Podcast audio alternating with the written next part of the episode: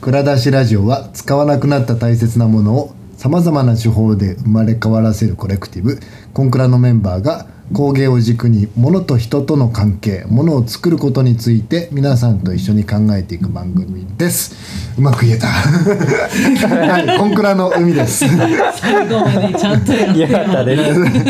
すしほです、はい、うまく言えたってごめんなさい、感動が先に出ちゃった名前言い忘れないはい、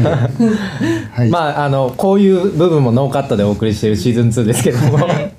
まあちょっとね前回あの予告したんであの、うん、シーズンツーで蔵出しラジオがどんな風にマイナーチェンジしたかっていう話から、うん、ちょっと今日は始めたいなと思ってるんですけど、はい、まああのまあ一つはあれですよね、結構話題的にまあゴミの話から始まって、うん、であのまあ僕の回いっかいは挟みましたけど、そのゆきさんのまあえっと工芸っていうよりはいわゆる手芸ってジャンルとしてくくられる、えー、まあ場合の多いあのテディベアの制作みたいなところ に, にフォーカスしたっていうのもちょっとその視点をずらすみたいなことはあったんですけど、うんえー、とちょっとその聞いてる方には分かりにくいかもしれないマイナーチェンジっていうのがありまして、あのー、僕の編集をかなり減らしてますかなり、うん、かなり減らしてますで、うん、えっと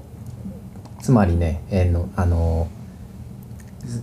えー、とシーズンワンは、うん、まあなんていうか最初の方とかそうどこの馬の骨かもわからないっていうのは僕だけかもしれないですけど、いやそんなことない僕も全然そんなことはないががそのはこう始めたそのポッドキャストを、うんまあ、まずはこうあのいちエピソードを最後まで聞いてもらってっていうのを積み重ねないといけないっていう意識がすごく強かったので、うん、まあさんじゅっぷんちょっとぐらいの尺で、うんうん、まあなんていうか あのあまり、まあ、脱線しながらは、まあ、相当脱線もしてましたけど、うん、あのとはいえなんか一応こうなんていうの筋筋として聞きやすいものにしようと、話の通りが良いようにって感じですよね、うん、いうあの意識で、あのー、編集をしてたんですけど、うん、でそうするとじゃあどういう部分をカットするかっていうと、まあちょっと完全に話が脇にそれた部分とか、うん、あのー、あと僕、まあ、あとねこう自分のやっぱり喋ってる喋った音声を聞き直して、うん、それを編集するなんてまあしないやんないですよね。しんどくないし、うん、そうそうだからすごいあ自分ってこんな喋り方してるんやなみたいなことはめちゃくちゃ、うん、特にあのとかこう 言, 言っちゃいますけど、うん、あのこういう、ね、そうそうそうそう、うん、こういうのめちゃくちゃ言ってるなっていうのがやっぱり自分なのですっごい嫌なんですよね。わかる。だからこう切りたくなっちゃうんですよそういうところを、うん、まだマシ。全然すごいできない。僕結構苦手な方なのであのそうあのそうって言いながら僕めっちゃ言いようと思ってますけどでやっぱりぼ自分が自分のそういうのを聞くのが嫌だから、うん、例えば海さんがそういうそのあのとかそのみたいなのが出た時にもあのその切った方が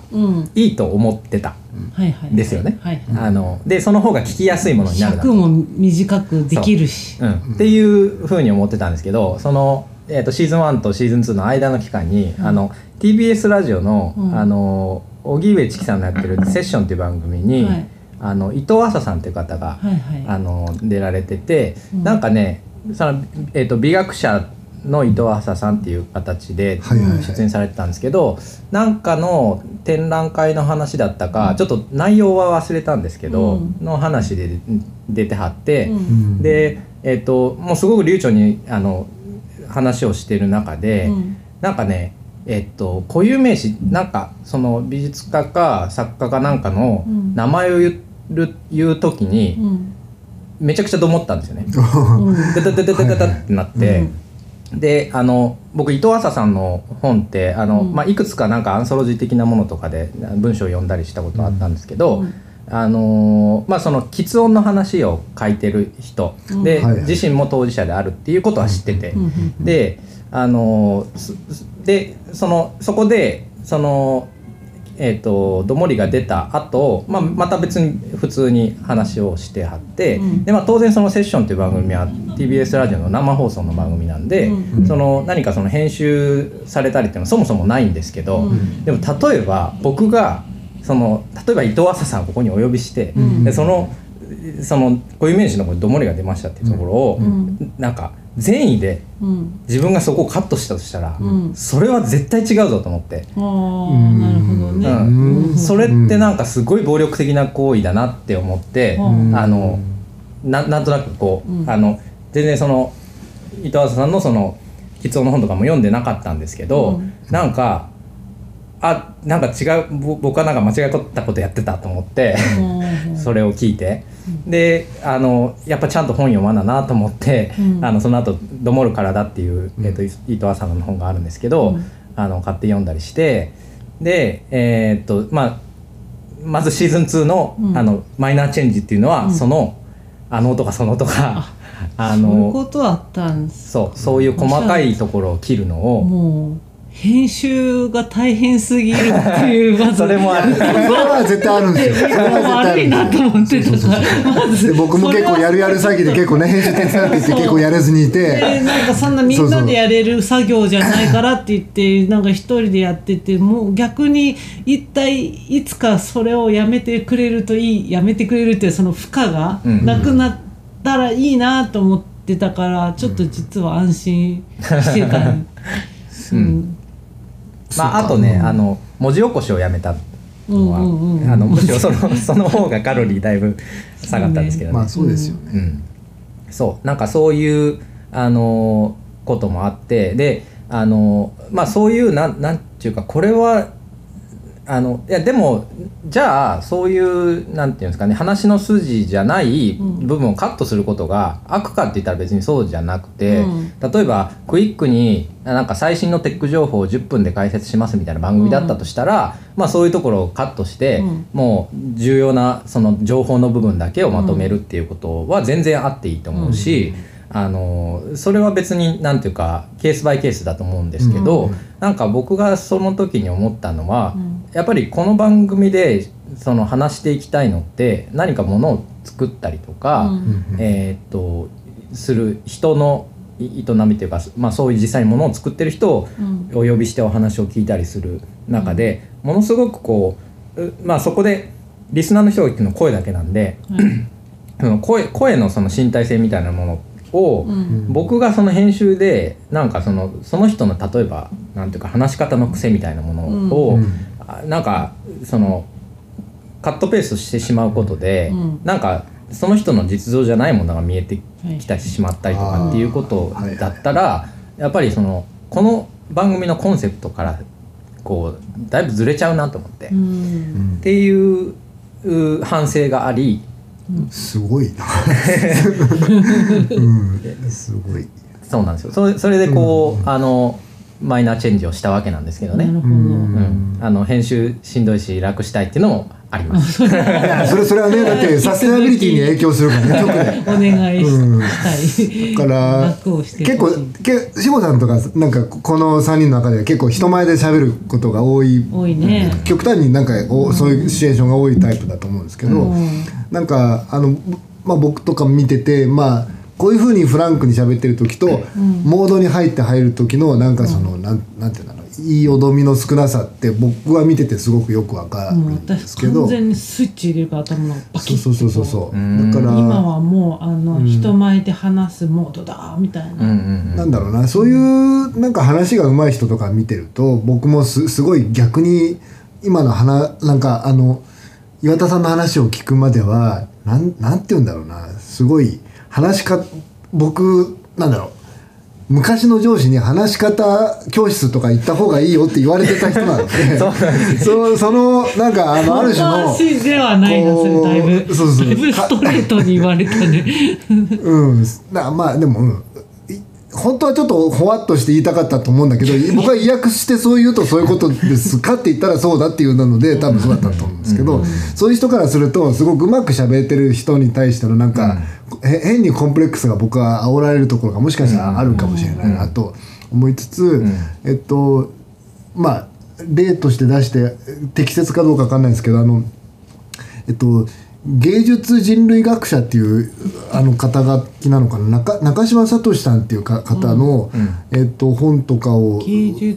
なんだっけそれな自然科学名古屋名古屋芸術大学ので教えてらっしゃる方ですかね。本で自然科、あれ違ったな、えっとね、芸術家自然科だった。これなんかね、でも前回の、えっと、この話の中でもその方の引用しようかどうか迷ったんですけど、あのえっとえー、スリーディー ソフトウェアの時になんか頭の再現をツールが追っかけるなのか、うん、岩井さんのあれなのか、うんうん、いや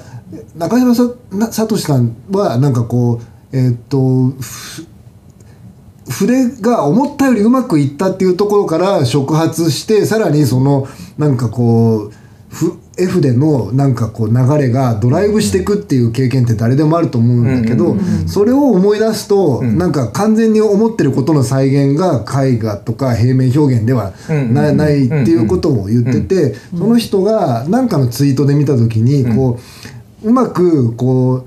言ったら言語的な表現じゃない、まあ、呪術的だったりとかっていうところの表現も含めた中で、うん、言いよどんでる人がいた時に、うん、おいよいよ本当の声が出るぞって言ってワクワクするって感じなんかそう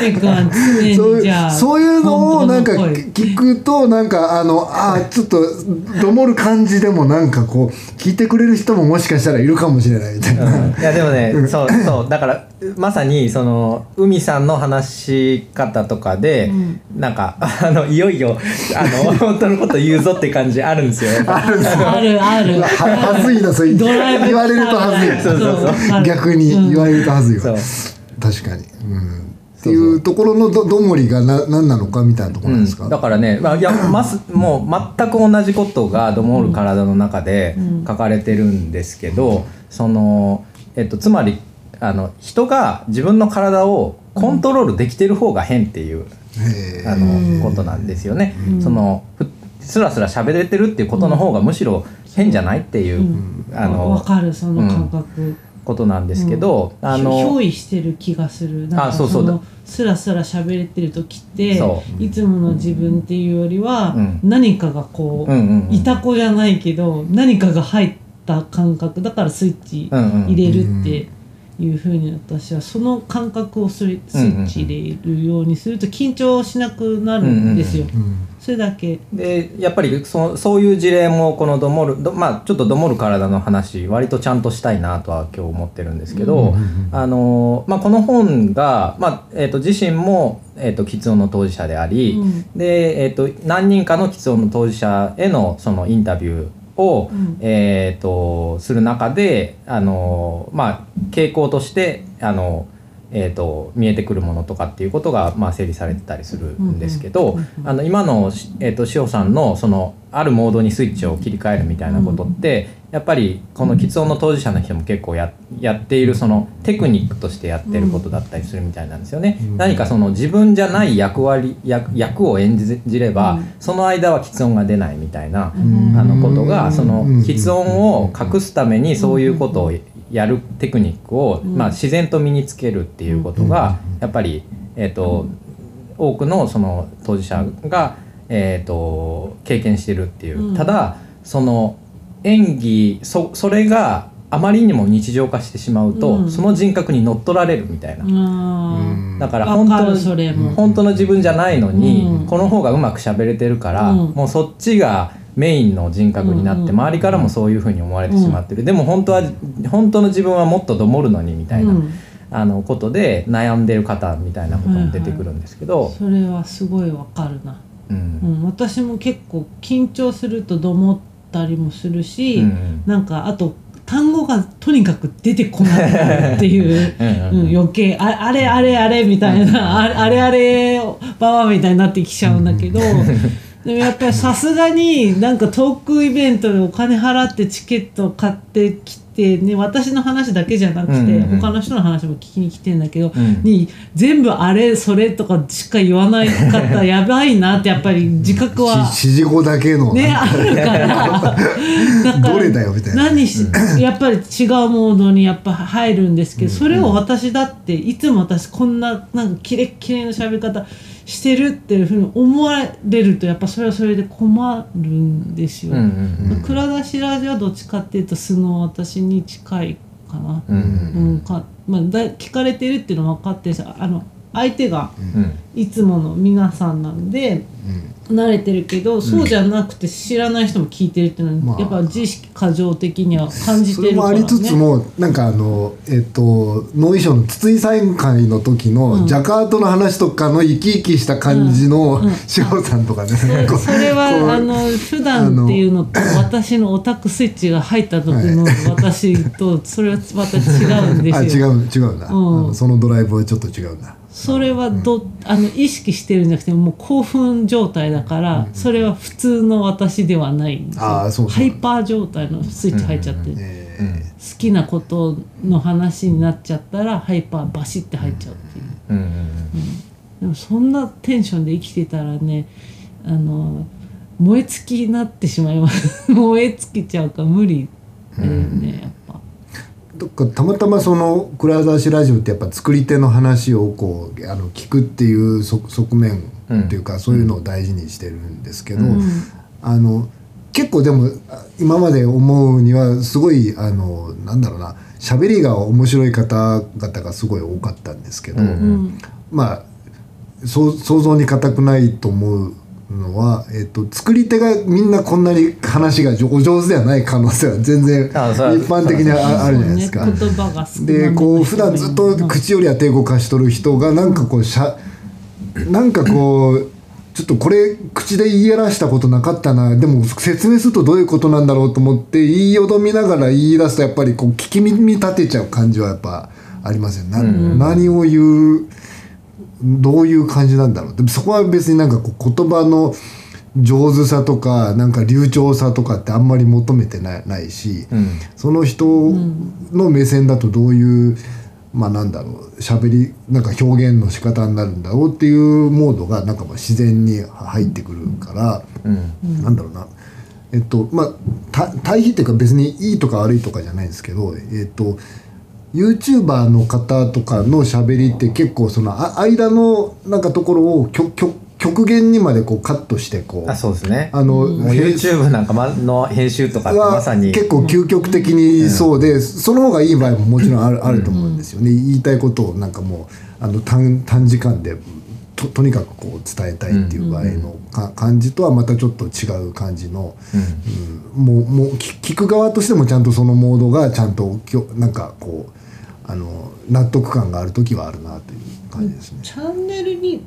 よっても違うと思うんだけど、うん、その自分が常にこうやっていることを仕事だったり作品だったり考えている、うん、もう日々日々それに対峙しててしかもそれについていつも喋ってるもうこれ慣れたもんだし、うんうん、もう染みついてるじゃん、うん、でその話をするときと、うん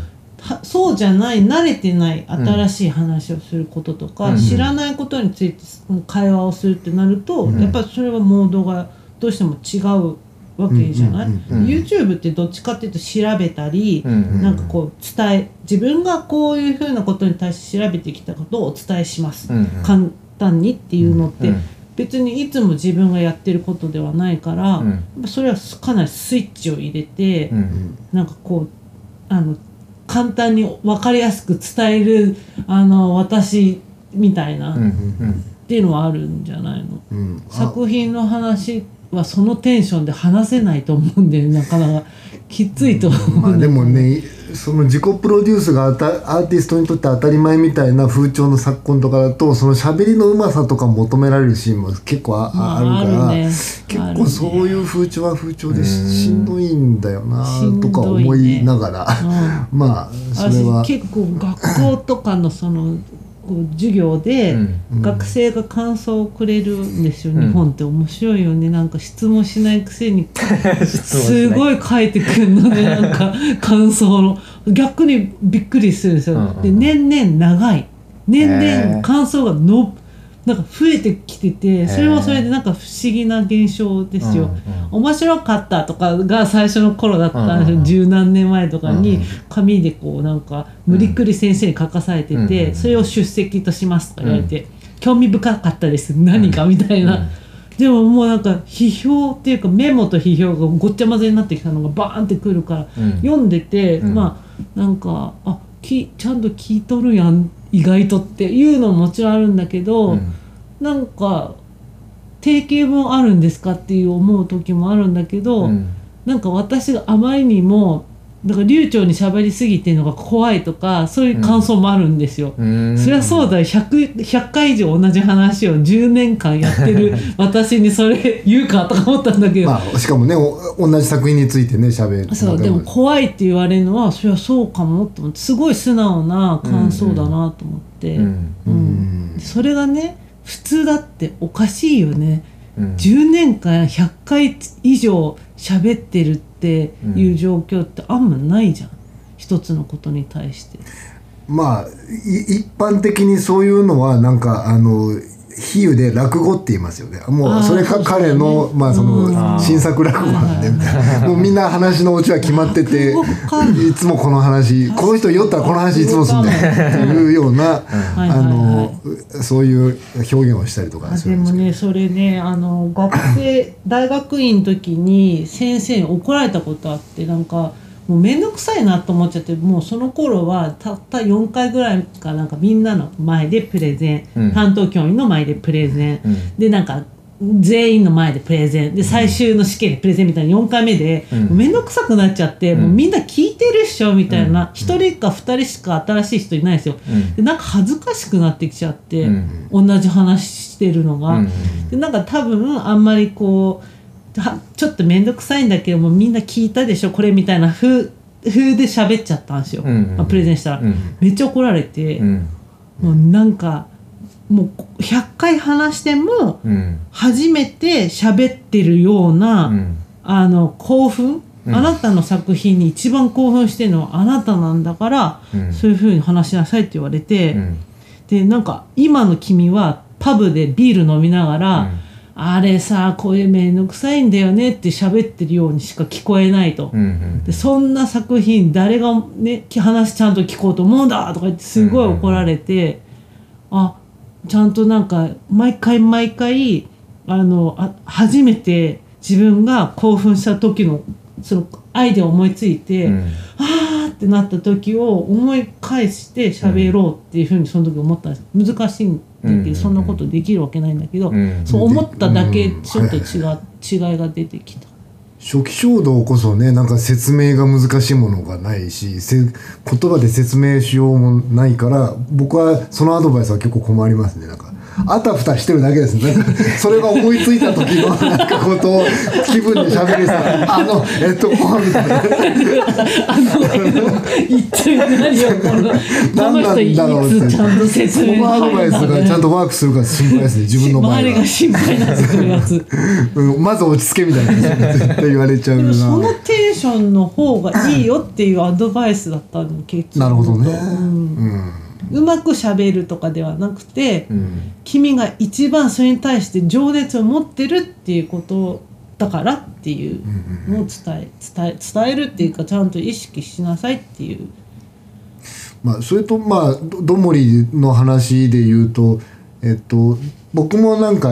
そういうまあもうここまで話してあれですけどちょっと自分の喋りに対して課題を感じてる人が毎回一応蔵出しラジオを一応聞いて自分の糧にしたいと思って聞いてるわけなんですけど、やっぱシーズンツーからえっとこのどもる話を岩田さんにする前からちょっとグルーヴが出たなって勝手に思ってたんですよね。 な, な, なんかわかんないですけどそれがどもりのリズム感なのかあのまあわかんないですけどすごいまた変な例えであれですけどマイケル・ジャクソンが歌詞にを言う前の「うんああうん」なのか分かんないですけどこれ分かりづらいこれ分からないとなかなかなんか楽譜にない音ってことですか、うんうん、だから「あの」とか「えっと」とかっていうのが入るのってマイケル・ジャクソンのそのマイケル・ジャクソン、うん、このふたりだけで通じてて私ちょっとまだ追いついてないぞこれ。そうか「うん」とかいうなんかあの息を吸うみたいなそういうことそうそうそうそう、うんうん、うわーとかいう、うん、うまくできないけど、うん、あよくよ、うん、だからその、うん、ポンポンと出す前の助走みたいなところ、うん、としてあの使ってる感じはありますよね。その、うんうんあのまあ、これもどもる体に書いてあるんですけど「うん」とか「えー」と「とか」っていうと、うん、その考えあ相手はなんか考え今考え深めてるんだなっていう、うん、あの取ってくれるけど実際には、うん、その連発、うん、だだだだだってならないように助走をつけるためにヘッドとか言ったりっていうことをしてるっていう、うん、あの話とかもあって、うん、でなんかねやなんか一応そのどもる体のそのさっき言ったようにその。えーと、喫音の当事者に話を聞いてそこからの話ってしてるんですけどなんか読んでると自分僕が僕はその喫音を持ってるのか持ってないのかとかもちょっとよく分からなくなるっていうか、うん、別に自覚としてはその ない、ないつもりではいるんですけど、うん、あのでもこの人と喋るときは絶対どもるよなっていうのとかあるんですよ。あるんですね、えー、この人ってその人がうん、このそうこの人と喋るときには自分は絶対いつもどもってるなっていうのを自覚する、うん、しかもそれを自覚できる状況、うん、そうなんですよ。だから別にその人のことが苦手とか、うん、緊張してるとかではなくて、うん、でもでもどもるなっていうふうになんか客観的にあのみみ見る瞬間とかがあってそれで読んでるときやっぱりそういうのってシチュエーションによっては、うん、あの喫音が出る出ないみたいなのがある、うん、この人に対しては出るけどこの人には出ないとか、うん、あのむしろリラックスしてる時の方がよく出るとか、うん、あのまあそういうのを読んでるとあそのなんかその程度の差みたいなのはあるにしても、うん、あのまあ自分自身でもなんか確かにっていう、うん、その体験として知ってるっていうことは結構あるんですよね。うん、なるほどね。うん、どもりなかったらさ、そのうあうがないマイケル・ジャクソンみたいになって別につまんないよねなんか。まあつまんないとも言えるし。ニュースを読んでいるキャスターみたいな喋り方されてもなみたいな。まあちょっとそれとまた話が違ったらなんですけど、その今岩さんの話のなんかこうどもらないためのエイトとかの、うん、まあちょっとあの力を分散させるワンクッションなのかが、うんうん、あの全然また違う話なんですけど、英語でちょっと打ち合わせしてた時に、うん、そのエイトがたまたま口癖で エフ ワードの人がいるんですよね。なんか誰だろう。なんだろういいっていうかな。ファッキン。今のはちょっと今のはさすがに。今のはカットかな。そうそうそう。F ワードの人がいるんですよ。なんかえーっとみたいな感じで。困るんですよ。ミーティング中。しかもオンラインミーティングだからあのちゃんと出るんですよね。そうか字幕があの。ちゃんとねカットされててびっくりする。あ、えー、そうなんだ。うん、そう F バツバツなんとかってなるよね。Google Meet の場合はなんかこう、うん、ちゃん、ちゃんとしたね エス エイチ なんかバツバツってなったら余計目立つみたいな。そうそうそうそうなんですよ。だから逆にそっちにまた言ったとか思って、そうなんですよね。私一回カウントしたことあるから。でもあの、うん、You know とかもそうでしょ。あ、そうですよね。You know もそうですね。なんかライツとかなんかそういうのもそうですよね確かに。まあでもなんか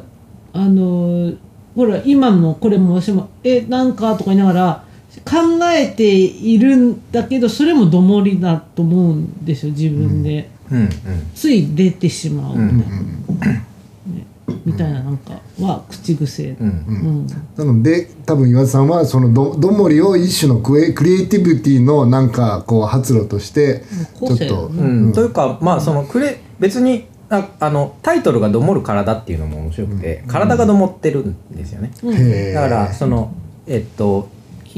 頭の中でこうしたいって思ってることに体がついてこないみたいな状態だからあの前回のエピソードで言うとそのえっと翔さんが手で作る時の微妙に自分が思ってるのと違う感じになるっていうことって体がどもってるからだしでもそれをそれを スリーディー のあのえっとそのレンダリングでやろうとした時も結局それをうまくコントロールできないからそれもどもるわけですよ、うん、っていう、っていうのでいくとそのものを作る人は多分その、その体のどもりを、うん、言ったら多分須藤さんみたいな作家はめちゃくちゃそこの、うん、なんていうかどもりをコントロールしてるしてアスリートっぽいもんねめちゃめちゃその、うん、体がコントロールできる状態を、うん、あのものすごく作るみたいなことをかつあれなんですよねあの、あの方は修復とかもやっとるから、うん、昔のタガネ職人のタガネのどもりも、うん、あの反芻してるんですよね。そうそうそう。あれはそれ聞いて思い出したのがあのとある会社でインターンをしていた友達がめちゃくちゃちっちゃな基板を手でハンダをひたすらしなきゃいけないっていうのを、うんまあ、課せられるんですよ、うん、でインターンだからそのなんかもう緊張余計緊張なんですよ。いつもの自分がやってることじゃないことをインターン中ってやらされることが多いから、うん、でこれで失敗したらめっちゃ怒られんじゃないかってび、うん、び余計緊張、うん、で何したかって言ったらめちゃくちゃコカ・コーラたくさん飲んで、うん、で息止めながらハンダをしてましたって言って、うん、でコカ・コーラの空き缶がバーって並んでて、うん、最初それでなんでこんなにコカ・コーラの缶空いてんですかから聞いたらそう言われたんだけど、うん、それどうなんどうなんのみたいな人間のなんかその極限のパフォーマンスを出すために息まで止めてコカ・コーラ飲みまくってやらされることってなんだとか思って緊張は煽られるでしょ。でそれを須田さんはまあ息も止めずコカ・コーラも飲みすぎずやるってどういうことなんだろうって逆にどんなアスリートっていうね。そうだよね。確かにね、羽生結弦の大会いちにちまえぐらいの話を聞いてるような話ですよね。なんかどう集中に持っていくのかみたいな、ねうん、ゾーンみたいなそうそうそうそうフローってやつですかね。フロー状態を、えっと、想像してそこに向かっていくための自分の、うんまあ、アスリートの、まあ、イチローだったらなんかそうある種ルーチンをやってゾーンに入っていくみたい な,、うん、なんか作り、作り方というか環境も、うん、聞いてみたいねそれね。なんかちょっとした作業でもシュシュってやってるの見るけれど、うん、そこにはすごいなんかミリ単位の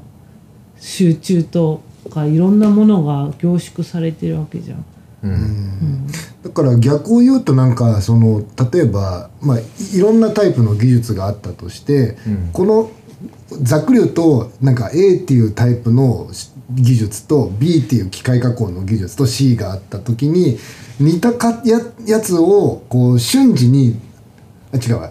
A、B、C で違ったやつを瞬時に切り替えてやるマルチタスクはちょっとやっぱしんどそうっていうか、うん、なんかグループ的にやっぱ近いものしかちょっと今のこのゾーンとかに入ってる時はやれないから、うん、あの作業場もそういう風にちょっとチューニングするし、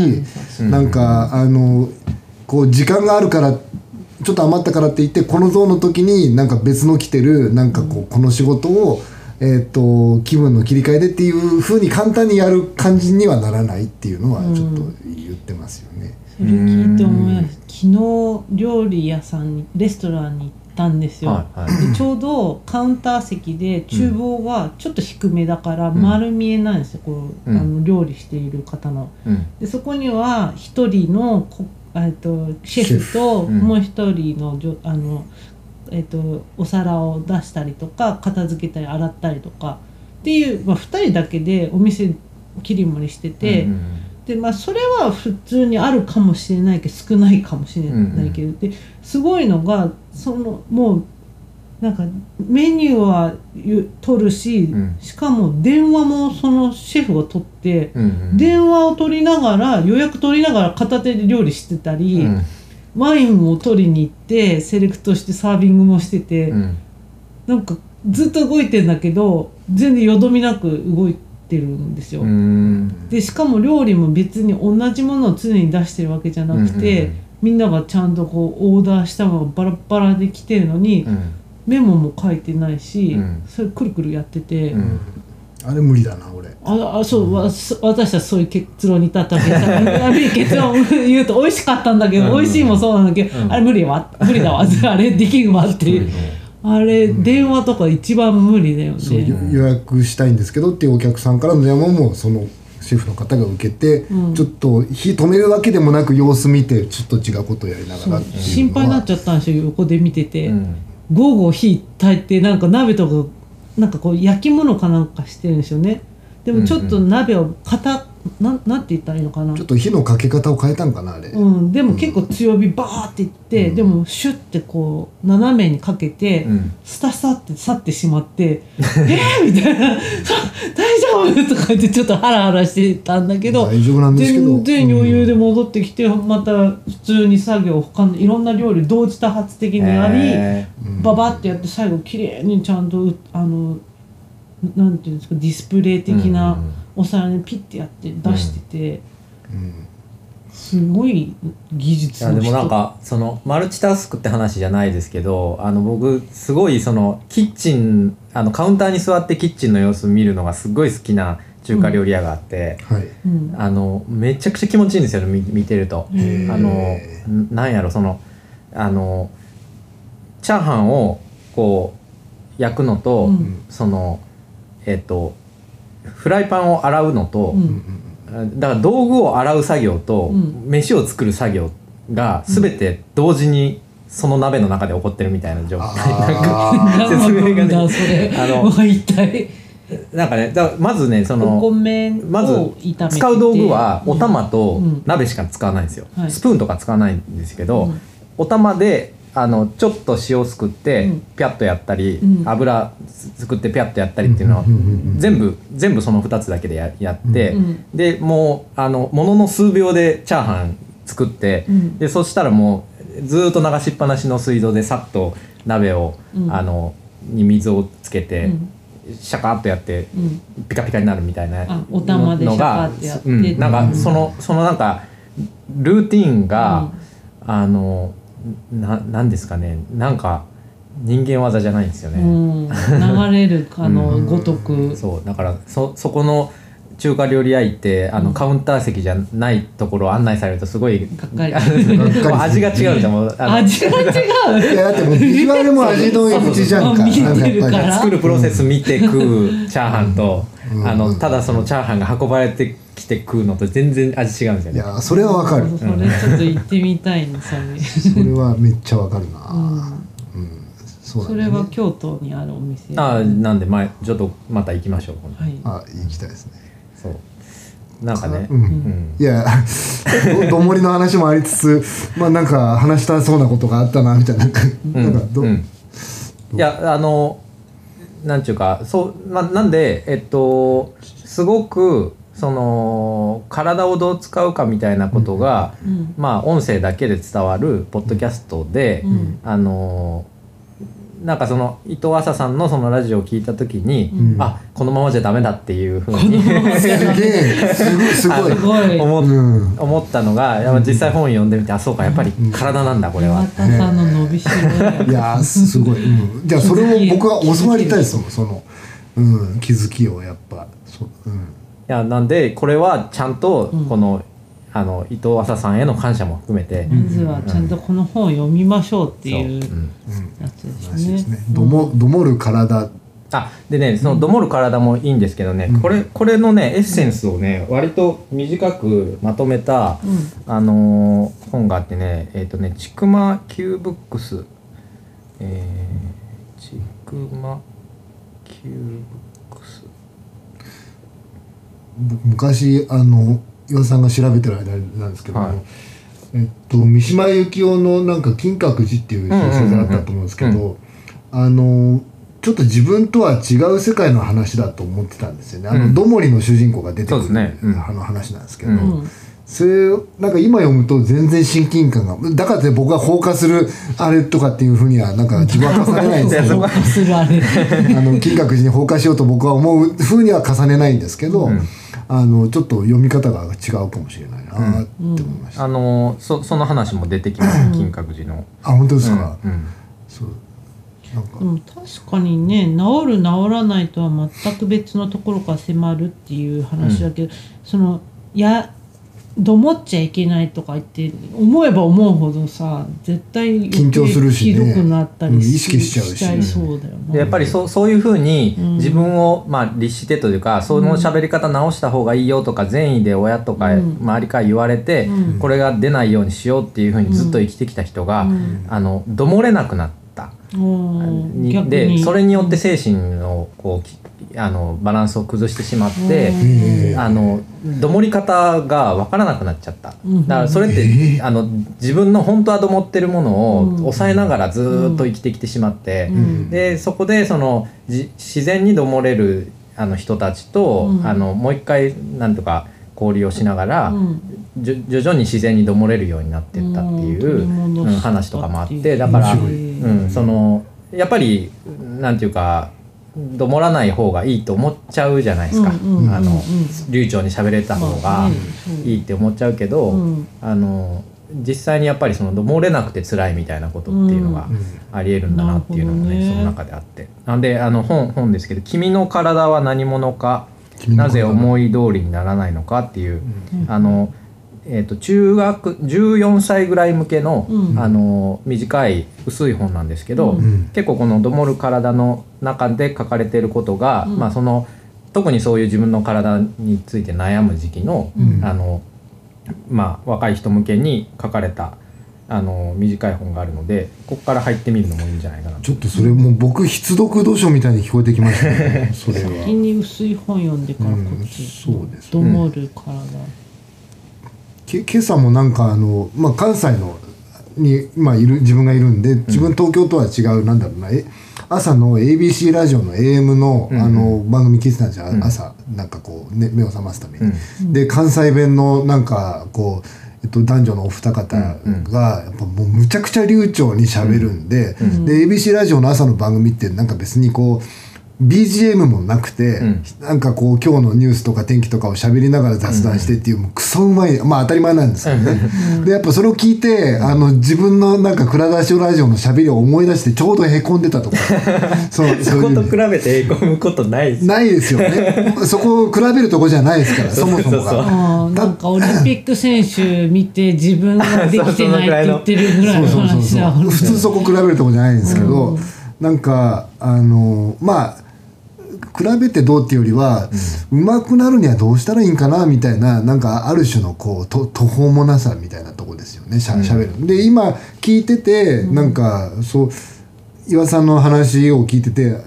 なんかどもり方を忘れた人がちゃんとどもれるようになったっていう、うん、っていうもう響きそのなんか響き自体がすごいなんか パ, ンパンチライン感がすごくてそれはなんかちょっと読んでみたいなって今思い、うん、思ったんですよ。ぜひぜひ。うんうんね、なんかそれが海くんの個性だし、言葉になってない言葉になってるなんかな、なんか慰める会みたいな、なんか僕を慰める会みたいになってますけどまあなんかね面白いんだよ本当にこうあこれ言うなっていう時の癖がだんだん自分が蓄積されてくると、うん、あこの人とうとう言い切ったら本音みたい な, なんか聞いててホッとする時ホッとする時があって言い切ったこの人って思う時があるから収録の時じゃない時もそういう時、うんうん、まあでもその体の運動としてどもりを自分なりに扱えるようになると僕もいいなと 思,、うん、思いました、うん、なんか聞いてなんでねあのだからシーズンツーもあのもうこの後のゲストの方とかいろいろもうすでにお話をしてたり、あのこういう人呼びましょうっていうこともあの計画してるので、うん、あの本当になんかそういうなんていうんかなあのその人のこう声から伝わるなんか身体性みたいなものが、うん、あのそのままねこう音声に乗ってくれたらいいなと思う。はいでうん、そういう思いでね、うん、ちょっとそういう感じでシーズン続けていきたいなと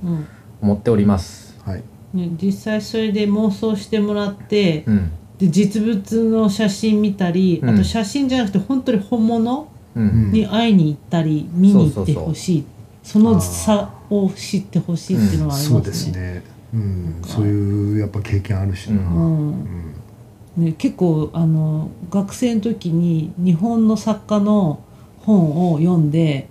で写真を見て妄想するんですよ、うん、見に行けないから、うん、あ日本に住んでないから、うん、それで、うんはいはいはい、こんな作品この写ってない部分はこんなのかもしれないとか、うん、この作品はこんな立体感があって勝手に想像して見に行って全然違くてびっくりっていうのが何回かあってまあまあ、まあ、確かに、うんうん、そうでもそれが楽それが面白かった時もあるし、うん、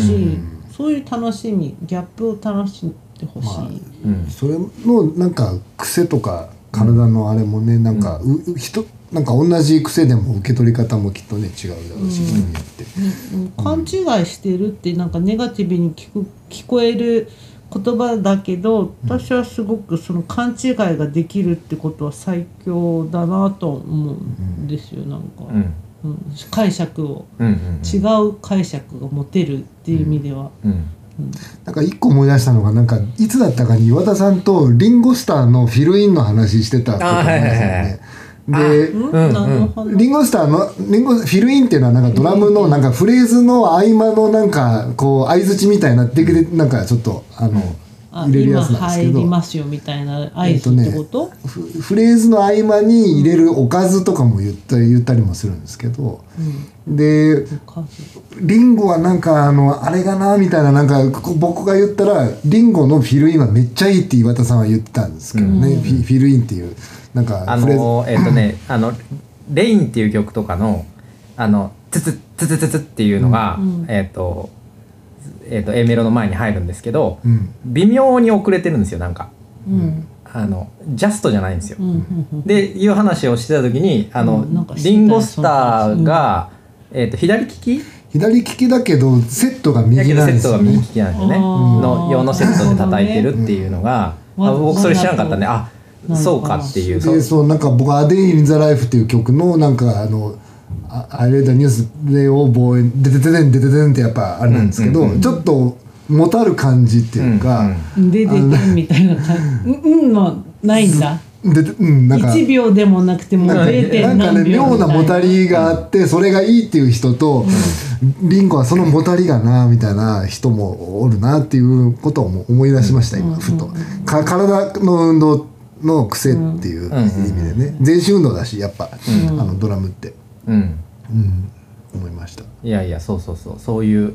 ことですよ、うん、そういうことなんですね、はい、そういうなんかリサにどもってこうどもってこうどもり方を覚えてこうどもりのグルーヴいやどもりのグルーヴですよね。今日どもりがなかなか乗ってるねみたいな話になって今日のどもりいいね今日いいね俺は好きだよみたいな、うん、いやいいですね。あそうあと あ, あとはあのこれ別に全然意図したわけじゃないんですけど、シーズンツーのあのワンエピソードの長さが平均いちじかんぐらいに近づいてるっていう、うん、ことは別にあの全然意図したことではないんですけど、うん、まあ そ, そんくらいね話があの乗ってきてるっていうことでもあって、適当に聞いてもらえばいいんじゃない途中でトイレ行こうが、うん、料理しだそうが、うん、何でも、うんうん、一応なんか作り手がねなんか単純作業のお供にっていう僕の中の勝手ななんかあれがあるんですけどね、うんうん、そんぐらいのゲスト呼んでる時にそれ言って大丈夫かなせ